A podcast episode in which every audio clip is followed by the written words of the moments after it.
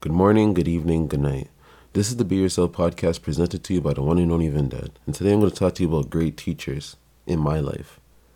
And number one is always going to be my mom.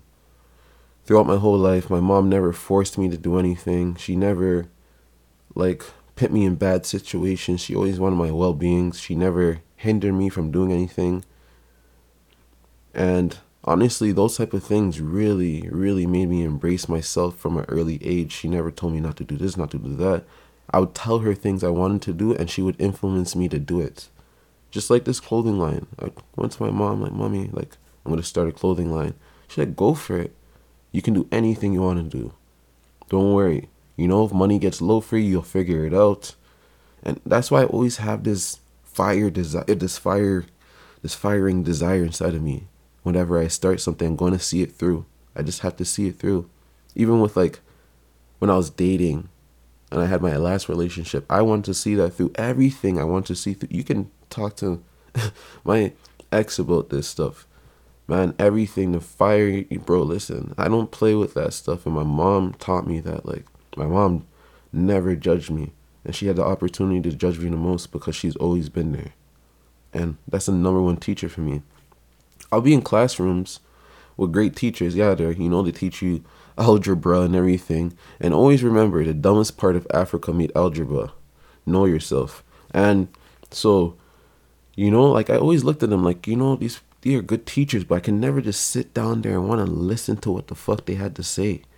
But when my mom I'd listen, yeah, I'd fuck up and learn from my own experience. And that's just me being a boy child. And that's perfectly fine. But I have my brother to learn from as well. My sisters show me things.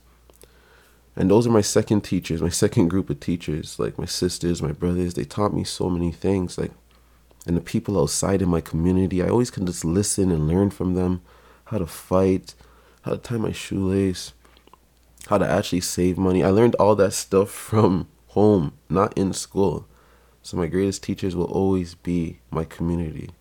Point blank period. Even the things I learned from my dad, yeah, he wasn't around too much, but even like when he'll be going through things, he always kept a smile on his face. You know what I mean?